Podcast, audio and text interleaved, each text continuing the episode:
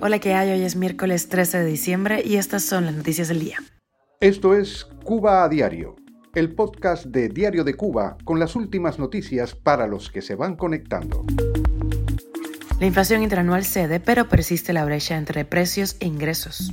La audiencia del ex diplomático estadounidense Víctor Manuel Rocha quedó aplazada para el próximo 12 de enero por una decisión de una corte en Miami.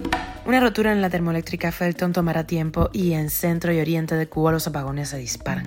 Y ayer en el Zoom de DDC lanzamos entrevista con mandatario, el de los Coritos, y nos cuenta pues sus nuevos proyectos desde un lugar de Europa que no mencionó. Esto es Cuba a Diario, el podcast noticioso de Diario de Cuba. La inflación interanual en el mercado formal de Cuba se sintió en noviembre en 31% frente al 34% del mismo mes de 2022. Disminuyó. Así lo informó este martes la Oficina Nacional de Estadísticas e Información, cuyos datos fueron extraídos y publicados por el ministro de Economía Alejandro Gil en su antiguo Twitter, en su red social X. Aunque se ralentiza la inflación, la brecha entre precios, salarios, pensiones e ingresos en general proveniente del trabajo de los cubanos continúa como uno de los principales problemas no resueltos. Así lo admitió el ministro que pidió enfrentar la situación con más producción, eficiencia y control. Muy fácil, ¿no?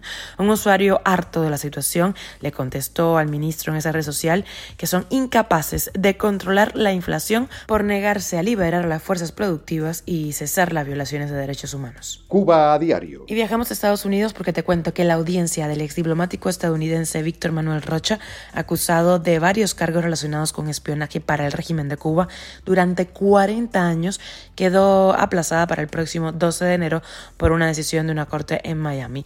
En el acto serán presentados formalmente los cargos a Rocha, un colombiano de 73 años que se hizo ciudadano estadounidense en 1978. El ex diplomático afronta un total de 15 cargos por seis delitos. En conjunto podría recibir hasta 60 años de condena si es hallado culpable. Apagones a la vista, una avería en la caldera fue la causa de la salida de servicio de la unidad 1 de la termoeléctrica de Felton en Holguín el domingo en la noche, lo que provocó que se dispararan los apagones en Cuba a partir del lunes, sobre todo en la región oriental del país. El imprevisto pospone el apagado de la Guiteras de Matanzas, que iba a ser sometida a un mantenimiento cuando Felton 1 funcionara con estabilidad, algo que no va a pasar por lo pronto. Los apagones han sido el detonante de protestas en Cuba y pone a prueba la paciencia de los cubanos de la situación en el país. Cuba a diario. Y ayer martes lanzamos otro episodio del Zoom de DDC, esta vez con mandatario, el cantante cubano de los Pitcher Gangs, el de los coritos, te sonará por esas canciones súper pegadizas que son sátiras de eh, canciones infantiles que todos los cubanos no sabemos.